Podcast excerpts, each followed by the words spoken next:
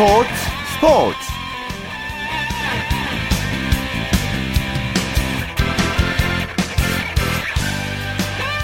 안녕하십니까 일요일 스포츠 스포츠의 아나운서 최시중입니다 미국 프로야구 볼티모어의 윤성민 선수가 시범 경기 첫 등판에서 승리 투수가 됐습니다. 1이닝 동안 무실점으로 인상적인 데뷔전을 치렀는데요. 이 소식 잠시 후에 자세하게 살펴보겠습니다. 자, 오늘 먼저 프로농구 6강 플레이오프 결과 살펴볼까요? 월간 점프볼의 손대범 기자 연결돼 있습니다. 손 기자 안녕하십니까? 네, 안녕하세요. 자, 부산 KT와 인천 전자랜드 1승 1패로 팽팽히 맞서 있었잖아요. 네. 자, 오늘 3차전 치렀는데요. 어떤 팀이 한 발 앞서가게 됐습니까? 네, 부산 KT가 홈에서 중요한 3차전을 잡았습니다. 전자랜드에게 75대 64로 이겼는데요. 아, 덕분에 4강 진출까지 1승만을 남겨놓게 됐습니다. 아, 1, 2차전의 화두가 외국 선수들의 활약이었다면 오늘은 국내 선수들이 좀 자존심을 세워줬는데요. 조성민 선수가 19득점, 송영진 선수가 12득점을 기록하면서 시즌 최다 관중 앞에서 아, 웃음을 지었습니다. 자, 오늘 전반에 KT가 점수차를 좀 벌려놨는데요. 결국 이것이 승리로 이어졌다고 봐야 되지 않을까라는 생각이 들었어요. 그렇습니다. 한마디로 기선제압에 성공했다고 볼 수가 있겠는데요. 어, KT는 초반부터 슛이 상당히 원활하게 잘 들어갔고요. 아, 또 수비에서도 전자랜드의 움직임을 사전에 차단하면서 점수 잘 벌렸는데요. 아, 전자랜드에게 단 전반에 단 22점만을 내주는 짠물 수비도 빛났습니다. 아, 덕분에 초반 점수차 덕분에 후반도 좀 여유 있게 경기 운영을 할 수 있었는데요. 예. 어, 이런 면에서 봤을 때 전자랜드 또 하나의 숙제를 또 얻었다고 볼 수가 있겠습니다. 예. 자, KT가 또 어떤 면에서 우위를 점했다고 보십니까? 네, 2차전에서 KT가 조성민 선수가 잡히면서 활력을 잃었던 면이 있었거든요. 반면에 오늘은 조성민 선수가 팀을 구해냈습니다. 어, 전자랜드 수비를 좀 한 번 더 복잡하게 만드는 다양한 움직임을 가져가면서 수비를 흔들었거든요. 어, 그런 면모시, 면모가 전자, 전자랜드의 좀 수비를 흔들었다고 보고 있고요. 예. 또 수비에서는 이 전자랜드 에이스인 리카르도 포웰 선수를 괴롭히면서 어, 쉬운 슛, 슛 찬스를 주지 않았는데요. 이렇게 공수 양면에서 공격적인 모습을 보였던 것이 오늘 승리의 원동력이 됐습니다. 예. 자, 반면에 전자랜드 패인 어떻게 보십니까? 네, 전자랜드의 패한 날은 단점이 딱 하나입니다. 바로 국내 선수들이 침묵했다는 점을 들 수가 있겠는데요. 어, 1차전에서도 포엘 선수를 제외한 국내 선수들이 좀 부진해서 졌었는데, 아, 오늘도 이 정병국 선수를 제외한 이 다른 선수들의 움직임이 상당히 자신감이 없어 보였습니다. 예. 아, 심지어 오늘은 포엘 선수조차도 8점에 그쳤는데요. 전반적으로 좀 혈액순환이 안 된다고나 할까요? 어, 여러 가지 좀 어려움이 많이 겪었던 그런 전자랜드였습니다. 예. 이두 팀의 경기에서 이제 KT의 조성민 선수 또 전자랜드의 포엘 선수 이 두 선수의 활약상에 두 팀의 싸움이 달려 있다 이런 얘기들 많이 하잖아요. 네. 말씀해 주신 것처럼 오늘도 이 두 선수의 활약에서 시비가 엇갈렸습니다. 그렇습니다. 2차전에서는 조성민 선수가 단 10점에 묶였었고 반면에 포엘 선수가 3쿼터에서 10점을 연속으로 올리면서 팀을 승리에 이끌었었는데 오늘은 정반대였습니다. 어, 조성민 선수가 적극적인 공격력을 앞세워서 19득점을 기록한 반면에 어, 포엘 선수는 전반에 8점을 기록한 것이 유일했습니다. 후반전에도 거의 뛰지가 않았는데요. 예. 어, 여러모로 전, 그 KT 수비를 좀 당해내기가 버거운 모습이었습니다. 예. 또 KT 어떤 선수의 활약을 짚어볼 필요가 있을까요? 네, 오늘 KT의 두 외국 선수를 빼놓을 수가 없겠습니다. 후안 파틸로 선수와 아이라 클라크인데요. 아, 파틸로는 사실상 조성민 선수의 움직임에 좀 활기를 보태줬고요. 이 가르진의 움직임에도 상당히 많은 도움을 줬습니다. 어, 클라크 선수 같은 경우는 특유의 탄력과 그리고 위치 선정 능력을 앞세워서 어, 22분 동안 11득점에 9리바운드를 기록했습니다. 예. 자, 전창진 부산 KT 감독, 한국 프로농구 사상 최초로 이 플레이오프에서 40승 고지를 밟았다면서요? 네, 오늘 경기로 통산 40승째를 거뒀습니다. 어, 통산 40승 29패를 기록 중인데요. 어, 전창진 감독, 뭐, TG 삼보 시절부터 꾸준히 포스트 시즌에 올랐던 결과라고 할 수 있겠죠. 예. 어, KT 합류 이후에는 아직까지 챔피언 결정전 진출 경험이 없는데요. 어, 그렇게 이번 시리즈 승리에 좀 강한 의지를 드러내고 있습니다. 자, 이제 KT는 4강 플레이오프 진출에 1승만 남겨놓게 됐고요. 아, 4차전에서 전자랜드가 좀 힘을 낼 수 있을까요? 네, 일단 전창진 감독은 인천에 가고 싶지 않다. 그렇게 공언을 했습니다. 말인즉 5차전까지는 안 가겠다는 의미인데요. 예. 반면에 인천 전자랜드도 역시 의지를 불태웠습니다. 아, 사실 두 팀 모두 같은 방식으로 두 번 이상은 안 지는 팀이거든요. 예. 그렇기 때문에 4차전에서는 약간 반격의 카드를 들고 나오지 않을까 싶습니다. 특히 오늘 부진했던 포엘 선수가 이 표정에서 좀 느낀 점이 많아 보였거든요. 그런 만큼 4차전도 좀 치열한 접전이 될 것 같습니다. 예. 4차전 그 두 팀 승패의 키는 어디에 있다고 보십니까? 네, 결국 국내 선수들의 득점력에 있다고 보고 있습니다. 예. 국내 선수들이 외국 선수를 도와서 얼마나 공격에 좀 자신 있게 나타나 주는지 그 리바운드에 얼마나 자신 있게 가담해 주는지에 따라서 승패가 엇갈릴 것 같은데요. 예. 어, 재미있는 데이터가 있습니다. 이 두 팀은 정규리그 당시부터 이 리바운드를 단 한 개라도 더 잡아낸 팀이 승리를 거둬왔거든요. 예. 오늘도 마찬가지였고요. 역시 그런 데이터를 무시할 수 없기 때문에 아무래도 국내 선수들이 적극적으로 좀 많이 움직여줘야지만 또 리바운드도 한 개 더 잡아낼 수가 있겠죠. 예. 자, 그리고 내일은 이제 서울 SK 대 고양 오리온스 대결 있잖아요. 네. SK는 내일 이기면 이제 4강 플레이오프에 오르는 거죠? 그렇습니다. 홈에서 1, 2차전을 모두 이겼습니다. 2차전은 특히 이 4쿼터 15점 차를 뒤집는 대역전극이었기 때문에 어, SK 선수들이 좀 상당히 자신감에 넘쳐 있습니다. 이런 요소가 아무래도 심리적으로 영향을 줄 것 같은데요. 반면에 오리온스는 김동욱 그리고 한호빈까지 다쳤기 때문에 어, 공격 전개에 상당히 좀 어려움이 예상되고 있습니다. 예, 어떻게 전망하십니까? 네, 일단 오리온스도 막다른 골목입니다. 일단 하지만 홈팬들 앞이기 때문에 쉽게 물러서지 않을 것 같고요. 다만 신체적, 정신적으로 좀 더 건강한 SK가 유리해 보이는 게 사실입니다. 음, 그렇군요. 여자 프로농구는 아직 정규리그가 끝나지 않았군요. 그렇습니다. 이제 3월 17일 월요일에 정규리그가 이제 대망의 막을 내리게 되는데요. 예. 일단 오늘은 어, 신, 안산 와동체육관에서 KDB 생명과 신한은행의 경기가 있었습니다. 어, KDB 생명이 78대 72로 승리를 거뒀는데요. 예. 어, 최근 유망주로 떠오르고 있는 김소담 선수가 13득점, 어시스트 6개, 리바운드 3개를 기록하면서 어, 팀 승리를 도왔고요. 예. 반면에 임달식 감독이 통산 200승을 앞두고 있는데 지금 최근 몇 경기째 계속 패배를 당하면서 이 200승은 다음 시즌으로 미루게 됐습니다. 예. 플레이오프는 언제 시작됩니까? 네, 일단 내일 정규리가 막을 내린 다음에 예. 화요일 날 시상식을 갖고요. 예. 3월 20일부터 신한은행과 KB스타스가 안산에서 이 3판 2선승제의 플레이오프를 시작하게 됩니다. 예, 알겠습니다. 말씀 고맙습니다. 고맙습니다. 네, 프로농구 소식 월간 점프볼의 손대범 기자와 함께했습니다. 자, 이어서 프로축구 K리그 클래식 결과를 비롯한 축구 소식 스포츠 동아의 윤태석 기자 연결해서 살펴보겠습니다. 윤 기자 안녕하십니까? 예, 안녕하세요. 어, 울산 초반 기세가 대단하군요. 어, 경남에게 완승 거뒀어요. 예, 맞습니다. 울산이 홈 경기에서 김치군과 김신욱 선수 연속골 그리고 상대 자책골에 힘입어서 경남을 3대 0으로 크게 이겼습니다. 전반은 0대 0으로 좀 팽팽하게 진행이 되는데요. 예. 후반 중반 들어서 울산의 세트피트 상황에서 연속으로 두 골을 넣으면서 흐름이 급격하게 울산 쪽으로 기울었습니다. 자, 이렇다면 아시아 챔피언스리그 경기까지 포함해서 시즌 초반에 울산이 4연승을 달리게 됐습니다. 예, K리그 클래식 12팀 가운데 가장 돋보이는 성적인데요. 정규리그와 챔피언스리그 통틀어서 4경기 모두 이겼습니다. 울산이 올 시즌 이제 전북을 가장 크게 위협할 그런 후보로 꼽혔는데 그 위력을 초반부터 잘 발휘를 하고 있습니다. 예, 게다가 김신욱 선수가요. 정말 물오른 이 득점력 과시하고 있다는 것도 의미가 있는 일이잖아요. 예, 한국 최고 스트라이커로 뭐 점점 거듭나고 있는데요. 울산이 4연승을 거둔 모든 경기에서 김신욱 선수가 매 경기 한 골씩 넣고 있습니다. 올 시즌 가장 유력한 득점 후보다운 그런 활약이고요. 예. 특히 네 골 모두 이제 머리가 아닌 오른발로 성공을 시켰거든요. 김신욱 선수에 대해서 과거 이제 헤딩만 잘하는 선수, 헤딩만 유능한 선수라는 그런 좀 고정관념이 있었는데 예. 이 편견을 확실히 좀 깨주고 있습니다. 김신욱 선수가 잘해주면 홍명보 감독도 흐뭇한 미소를 짓게 될 텐데요. 네, 맞습니다. 자 오늘 경기에서는 어떤 부분이 잘 풀렸습니까?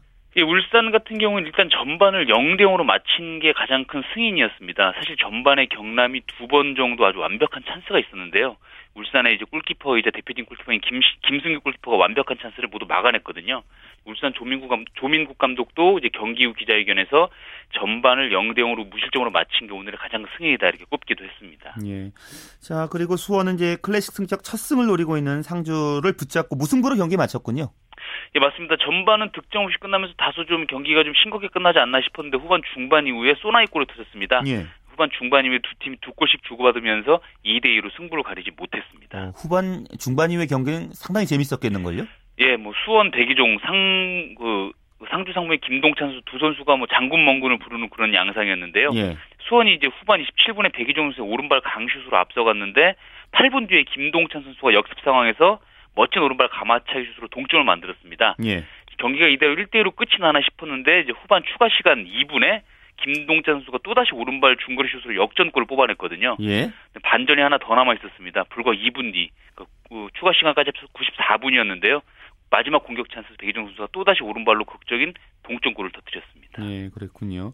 전남과 제주의 경기도 관심이 가는 경기였는데요. 어떤 결과가 나왔습니까? 예, 제주가 전남 원정에서 시즌 첫 승에 성공을 했습니다. 전반 16분 제주의 정다운 선수가 선제골을 넣었고요. 후반 17분에 제주의 자책골이 나왔지만 후반 32분에 제주의 드루그 선수가 멋진 다이빙 슛을 성공시키면서 2대 1로 승리를 거뒀고요. 제주는 오늘 승리로 전남전 최근 6 6경기 연속 무패였던 강한 면모를 계속 이어갔습니다. 그렇군요. 전반전과 후반전의 흐름이 확연하게 다른 경기였다고요? 예, 구분하자면 전반은 제주가 단연 우세했고요. 후반은 전남이 몰아치는 그런 양상이었습니다. 제주는 이제 전반전에 황일수 선수 그리고 이제 김현 선수의 날카로운 두 번 슈팅이 있었는데 전남의 김병직 골키퍼의 선방에 막혔고요. 전반 17분에 이제 제주가 정다원, 정다원 선수의 선제골로 앞서가다가 후반 초반 이후에 이제 전남의 스테보 선수를 중심으로 반격을 시작을 했습니다. 예. 적극적으로 공세를 펼치다가 후반 17분에 드디어 동점골이 터졌거든요.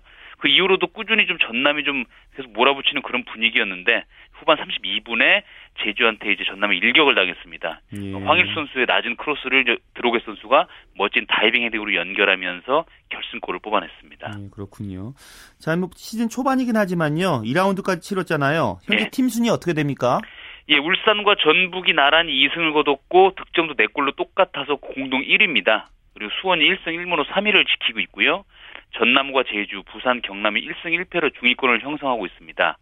아직 1승도 못 올린 팀이 있는데요. 이제 상주와 인천, 전남, 서울, 포항이 아직 1승도 못 올려서 하위권이고 예. 이 중에서 유일하게 포항이 2연패를 기록하면서 최하위에 머물러 있습니다. 예, 그렇군요.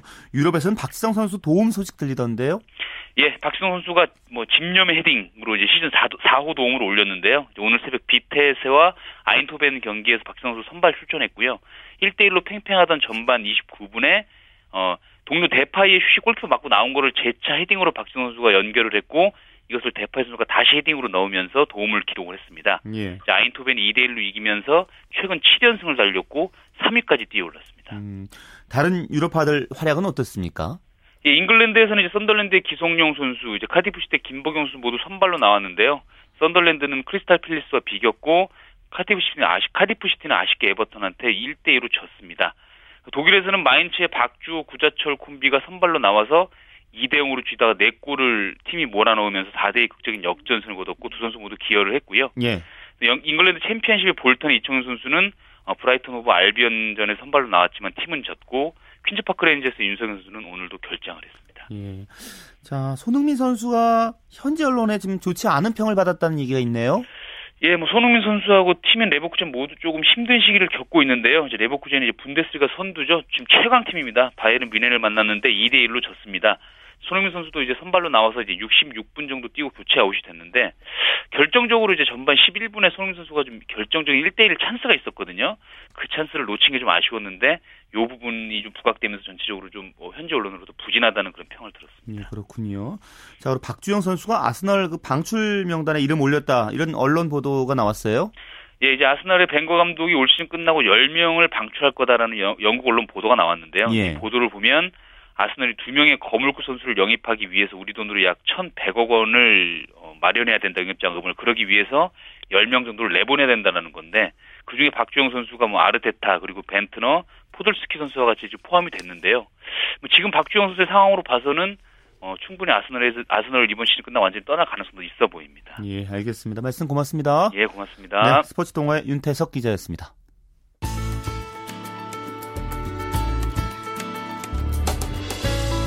스포츠가 주는 감동과 열정, 그리고 숨어있는 눈물까지 담겠습니다. 스포츠 스포츠 최시중 아나운서와 함께합니다. 네, 프로배구 V리그는 오늘로 어, 이번 시즌을 마감했습니다. 자세한 소식을 마이디일레 강상 기자와 살펴보죠. 안녕하세요. 네, 안녕하세요. 예, 오늘 두 경기 끝으로 이번 시즌 정규리그가 끝났군요. 예, 그렇습니다. 오늘 남녀부 경기를 끝으로 올 시즌 정규리그가 대단원의 막을 내렸는데요. 인천에서 열린 남자부 경기에서는 대한항공이 러시앤 캐시를 세트 스코어 3대 1로 꺾고 승점 50점 고지를 밟으면서 정규리그를 마무리했고요. 예. 여자부에서는 현대건설이 도로공사를 3대 0으로 완파하고 유종의 미를 거뒀습니다. 예, 그렇군요. 대한항공 오늘 러시앤 캐시 상대로 2군 선수들 기용하면서요. 뭐 포스트 시즌 대비하는 그런 분위기였다고요? 네, 그렇습니다. 대한항공은 오늘 백업 선수들을 기용하면서 주전들에게 휴식을 부여했는데요. 마이클 산체스나 신영수 등 주전 선수들은 경기에 아예 나서지 않고 휴식을 취했습니다. 그럼에도 정지석이 23점, 김민욱이 19점, 공재학이 12점을 올리면서 가능성을 보여줬고요. 트레이드로 합류한 전진용도 블로킹 3개로 높이를 과시했습니다. 예. 어쨌든 대한항공 뭐 기분 좋게 플레이오프에 임할 수 있게 됐군요. 네, 대한항공은 오늘 승리로 승점 50점 고지에 오르면서 3위로 정규리그를 마쳤는데요. 준 플레이오프 없이 바로 플레이오프에 직행해 2위 현대캐피탈을 만나게 됩니다. 예. 휴식을 취하면서 체력을 충분히 회복한 뒤에 경기에 나설 수 있다는 점이 상당히 고무적이죠. 예. 러시앤 캐시 오늘 뭐 최종전에서 지긴 했어도요. 성공적인 이번 시즌 보냈다고 봐도 되겠죠? 그렇습니다. 러시앤 캐시는 11승 19패, 승점 34점, 6위로 정규리그를 마감했습니다. 예. 마지막 경기에서 대한항공에 패하기는 했지만 신생팀으로 10승을 넘어서는 등 비교적 성공적인 시즌을 보냈다고 할 수가 있는데요. 김세진 감독의 형님 리더십과 송명근, 김규민, 이민규 등 젊은 선수들의 패기를 앞세워 상위권 팀들을 잡기도 했습니다. 예. 내년 시즌에는 충분히 해볼 만하다는 자신감을 갖게 해준 한 해였다고 할 수 있습니다. 예. 남자부 정규리그 팀 순위를 정리해 주실까요? 예, 삼성화재가 23승 7패, 승점 66점으로 정규리그 우승을 차지했고요. 현대캐피탈이 승점 61점으로 2위, 대한항공이 50점으로 3위를 차지했습니다. 이 밑에 있는 팀들은 플레이오프 진출이 좌절된 팀들인데요. 예. 43점인 우리카드가 4위, 37점의 LIG 손해보험이 5위, 러시앤캐시가 34점으로 6위, 한국전력이 24점으로 2년 연속 최하위를 기록했습니다. 그렇군요. 플레이오프는 언제 열리나요? 예, 플레이오프는 오는 20일 평택에서 열리는 여자부를 시작으로 열리는데요. 예. 2위 현대캐피탈과 3위 대한항공의 경기는 21일 천안 유관순 체육관에서 1차전을 시작으로 대단원의 막이 열리죠. 예. 오늘 여자부 경기는 처음에도 언급해 주셨지만 유종의 미를 거두는데 의미가 있는 최종전이었다면서요? 예, 도로공사가 4위, 현대건설이 5위가 확정된 상황에서 두 팀이 만났는데요. 예. 그래도 양 팀은 주전급 선수들을 고루 기용하면서 최선을 다했습니다. 현대건설은 바샤와 양효진, 황현주가 나란히 두 자릿수 득점을 올리면서 끝까지 끈기를 보여줬고요. 도로공사는 팀 공격 성공률이 32.53%에 그치면서 좀 좋지 않은 모습을 보였습니다. 예. 아무래도 탈락이 확정되다 보니 전체적으로 집중력이 떨어지는 모습이었습니다. 그렇군요. 여자부 전체 팀 순위 살펴볼까요? 예, 승점 70점 고지를 밟은 IBK 기업은행이 1위, 57점인 GS칼텍스가 2위, 48점의 KGC 인삼공사가 3위에 올랐습니다. 도로공사와 현대건설이 나란히 38점을 기록했지만 13승, 12승으로 4위와 5위에 올랐고요. 예. 한국생명은 7승 23패, 승점 19점으로 최하위인 음. 6위를 기록했습니다. 그럼 여자분은 20일에 대진이 어떻게 되나요? 예, 2위 GS칼텍스가 3위 KGC 인삼공사와 평택 이충문화센터에서 만나게 되는데요. 예, 예. 3전 2선 승제로 맞붙게 되고요. 여기서 승리한 팀이 IBK 기업은행과 챔피언 결정전에서 만나게 됩니다. 그렇군요. 자, 이렇게 해서 프로배구 정규 시즌이 막을 내렸는데요. 끝으로 총평을 좀 부탁드릴까요? 예, 올 시즌을 총평하자면 남자분은 여전히 외국인 선수의 의존도가 상당히 높았습니다. 삼성화재 레오, 현대캐피탈 아가메즈, 대한항공 마이클까지 확실한 외국인 선수를 갖춘 팀이 어김없이 3강에 진출했는데요. 예. 특히 삼성화재의 경우에는 레오가 1084점을 올리면서 거의 원맨쇼를 펼치다시피 했습니다. 외국인 거포의 중요성을 다시 한번 느끼게 해준 남자부였고요. 예. 여자부는 IBK 기업은행이 새로운 패러다임을 창조했습니다. 외국인 선수 혼자 잘하는 배구가 아니라 김희진, 박정아, 카리나로 이어지는 삼각편대에 세터와 리베로, 센터까지 전 포지션의 고른 활약을 앞세워 우승했다는 점은 우리나라 배구 전체에 시사하는 바로 음. 상당히 크다고 할 수가 있습니다. 외국인 선수 의존도가 높았던 도로공사와 한국생명이 탈락했다는 점도 한번 눈여겨볼 필요가 있겠죠. 예, 알겠습니다. 말씀 고맙습니다. 네, 감사합니다. 네, 마이데일리의 강상 기자였고요. 이어서 스포츠 기록실 스포츠평론가 신명철 씨와 함께하겠습니다.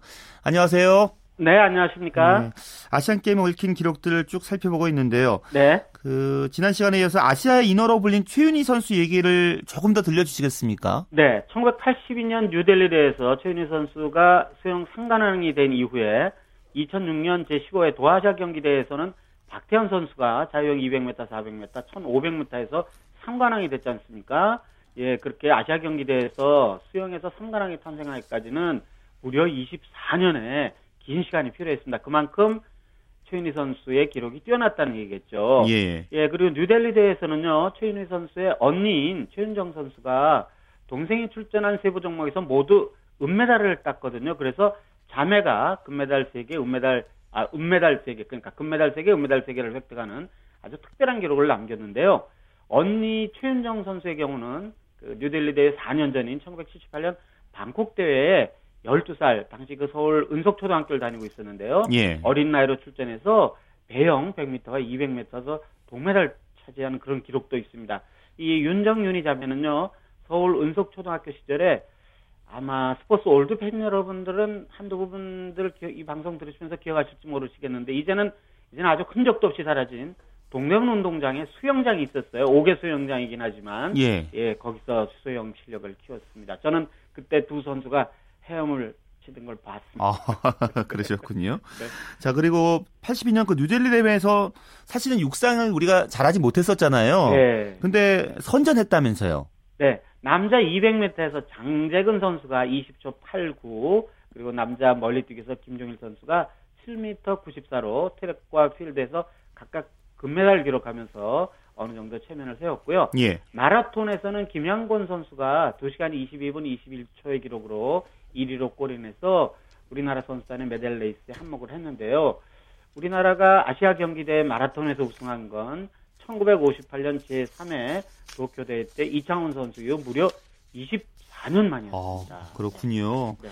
되게 의미 있는 금메달이었네요. 그렇습니다. 자, 그리고 남자 농구도 어, 금메달을 땄는데요. 근데 2002년 네. 부산 대회만큼이나 극적인 그런 금메달이었다고요? 네. 워낙 그 뉴델리 대 애초 그 농구에서는 여자가 금메달을 딸 것으로 기대가 되고 있었어요. 왜냐하면 그 무렵 중국 남자 농구는 1981년, 그러니까 아시아 경기대 뉴델리 대 1년 전이죠. 제11회 아시아 선수권 대회까지 4연속 우승하는 등 아시아의 최강자로 군림을 하고 있었으니까요.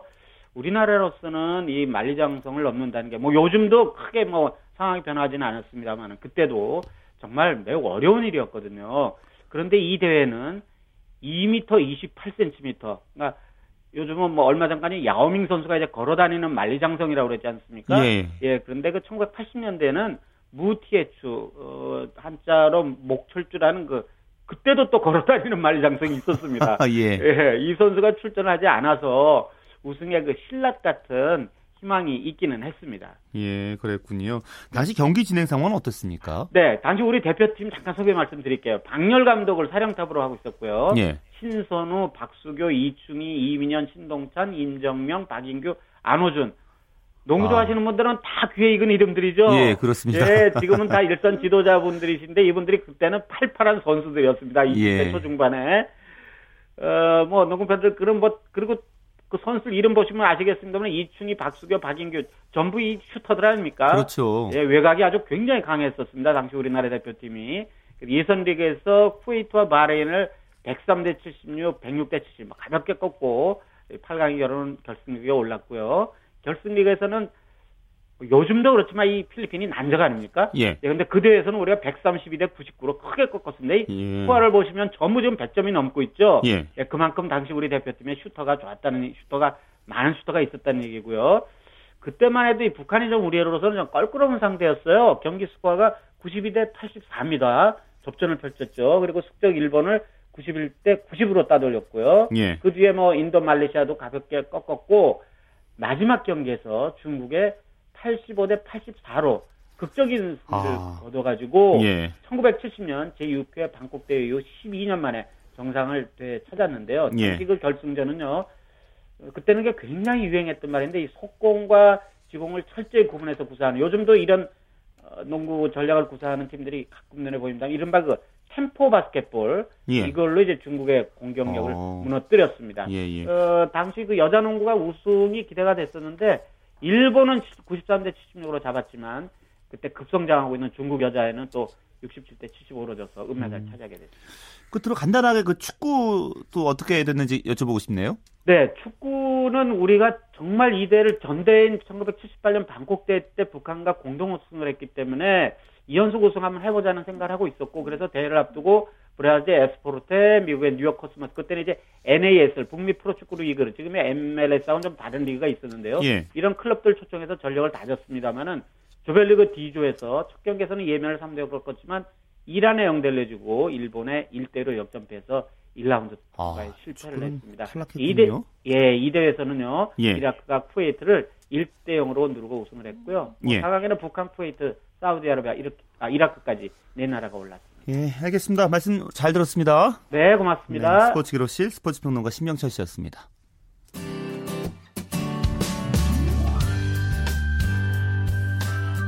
스포츠를 듣는 즐거움. 스포츠, 스포츠. 최시중 아나운서와 함께합니다.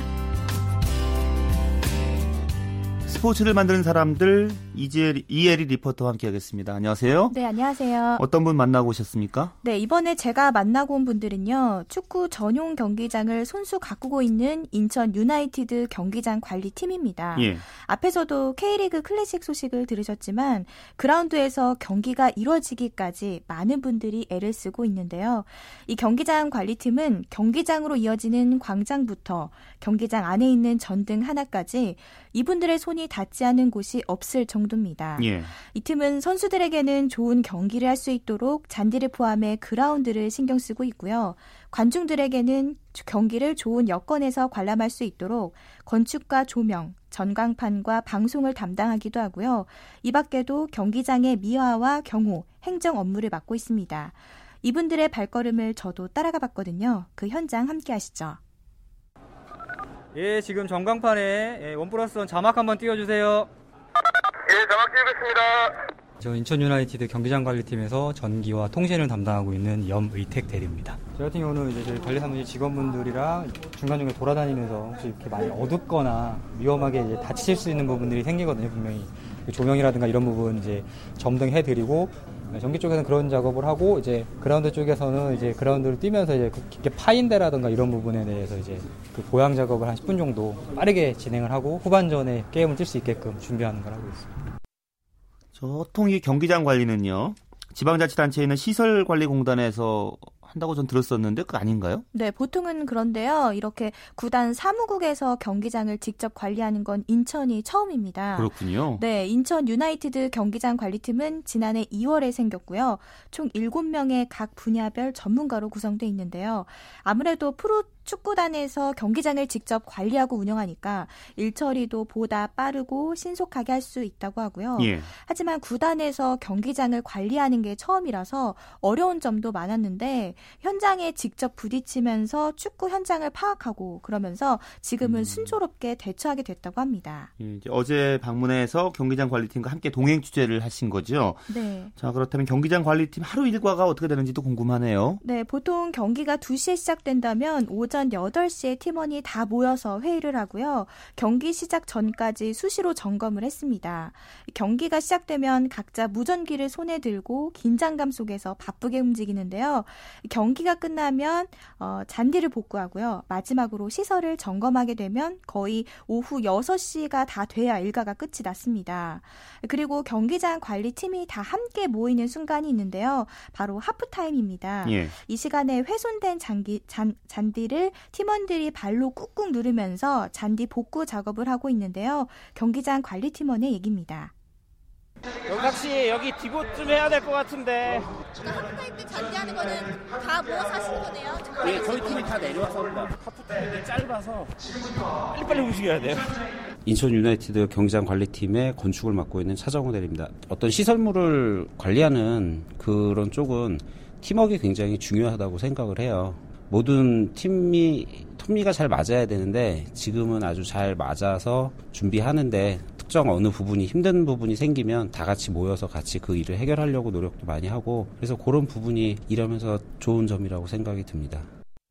이분들이 있기 때문에 관중들이 경기를 즐겁게 볼 수 있고 또 선수들이 무사히 경기를 잘 뛸 수 있지 않을까 하는 생각이 듭니다. 예. 계속해서 경기장 관리 팀원들입니다.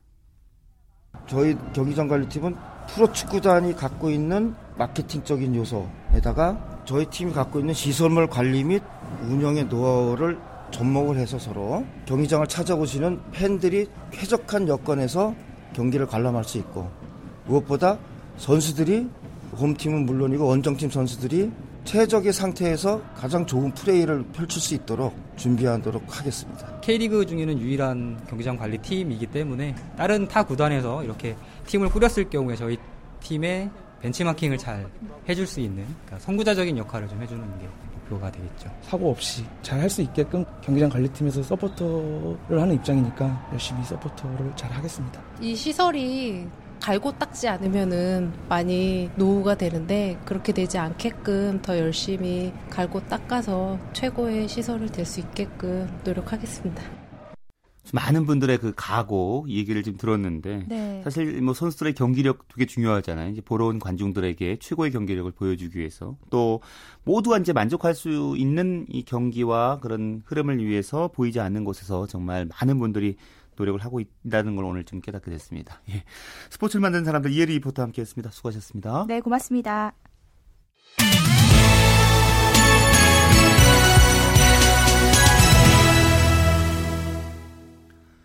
주간 취재 수첩 시간입니다. 경향신문 김세웅 기자 함께합니다. 김 기자 잘 지내셨습니까? 네, 안녕하세요. 자, 오늘 메이저리그 얘기 준비하셨는데 네. 오늘 윤성민 선수가 메이저리그 데뷔전을 치렀습니다. 그렇습니다. 볼티모 윤성민이 오늘 뉴욕 양키스하고 시범 경기에 출전 등판을 했습니다.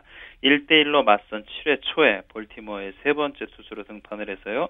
1이닝 동안 피안타 하나 맞고 무실점을 기록을 했습니다.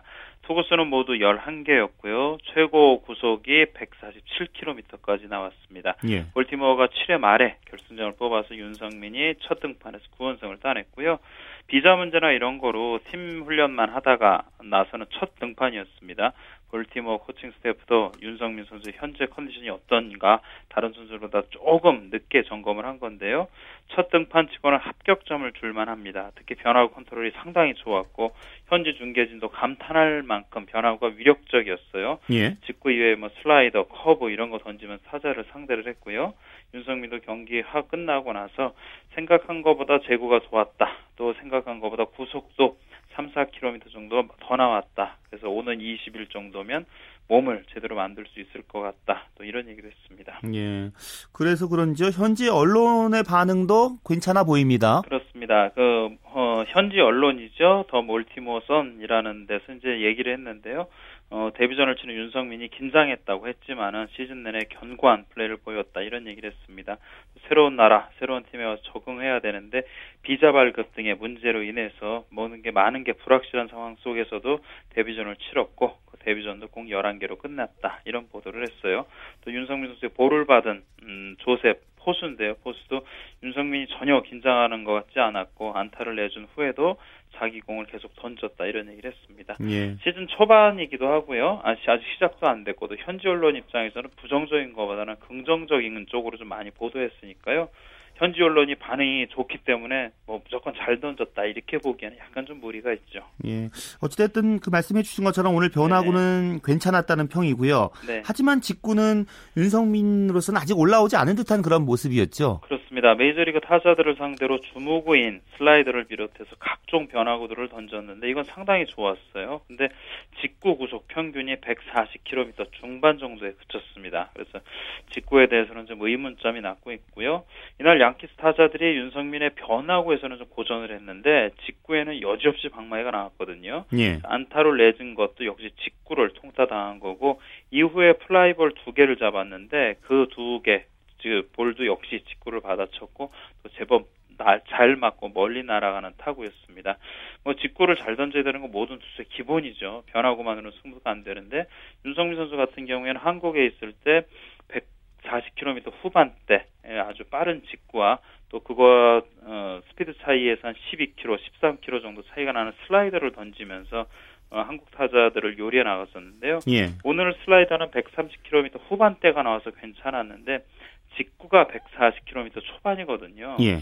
직구의 구속을 끌어올려야지만 되고 또 오늘 양키스의 두전 타자들이 전부 다른 파나마로 가서 은퇴하는 마리노 마리아노 리베라의 그, 그 은퇴 경기를 치렀어요. 아, 그렇군요. 오늘 윤성민을 상대한 타자들은 사실상 2군에 가깝습니다. 예. 윤성민 선수 입장에서는 만족하기는 좀 너무 이랬죠.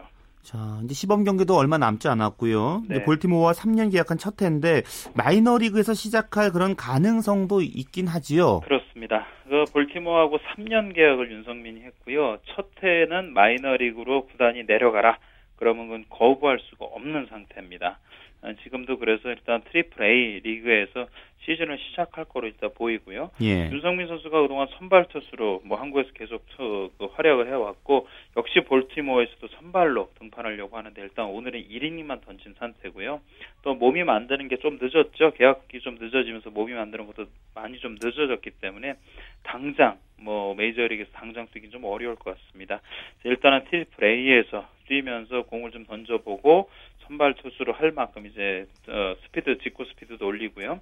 또 이닝도 많이 소화할 수 있는 그런 몸이 된 가운데 올라갈 것 같은데요. 이 볼티모어가 속한 리그에서는 뭐 아시겠지만 양키스도 같은 리그고 보스턴도 그렇고 템파베이도 있습니다.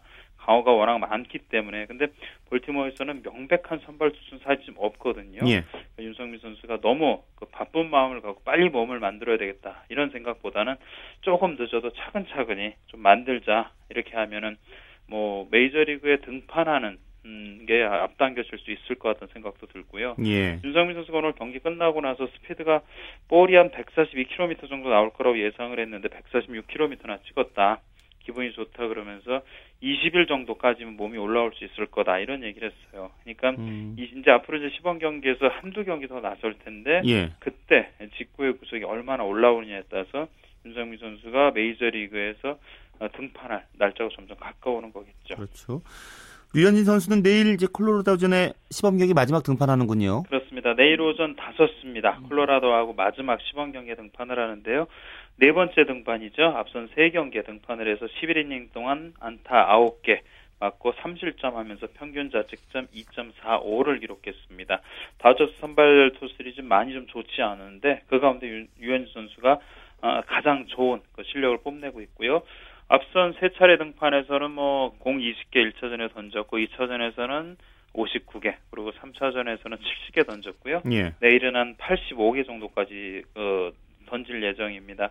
그렇게 하고 곧바로 이제 호주로 넘어가서 22일, 23일 일태 동안 열리게 되는 그 메이저리그 개막전에 출전하게 되죠. 예, 몸 상태가 좋아서 이번 시즌 기대가 더 돼요. 네, 지난 시즌 14승 8패, 평균 자책점 3.00을 기록을 했습니다. 지난 시즌부터 올해 몸을 빨리 만들었고 감독도 놀랄 정도로 살을 많이 빼고 들어왔어요. 그러니까 그만큼 운동을 빨리 시작했다는 거고요. 예. 지난 시즌에는 뭐 첫 해라 그래서 투수가 좀 유리하다 이런 얘기도 있었지만 올해 올해 유현 선수 공 어, 던지는 거나 또 못 맞는 상태나 보면은 지난 시즌 못지않은 활약에 충분히 기대가 됩니다. 예, 알겠습니다. 말씀 잘 들었습니다. 고맙습니다. 네, 고맙습니다. 네, 주간 취재 수첩 경향신문 김세용 기자 함께했습니다.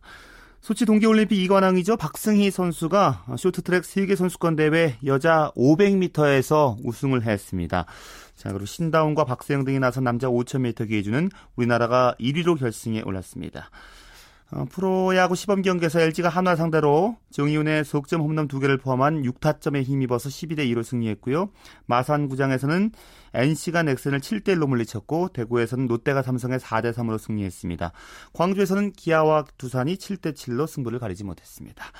네, 스포츠 스포츠 오늘 준비한 소식은 여기까지입니다. 어, 내일부터 시작되는 평일 스포츠 스포츠는 9시 35분부터 함께 하실 수 있습니다. 저는 다음 주말에 뵙겠습니다. 함께 해주신 여러분 고맙습니다. 지금까지 스포츠 스포츠 저는 아나운서 최시중이었습니다.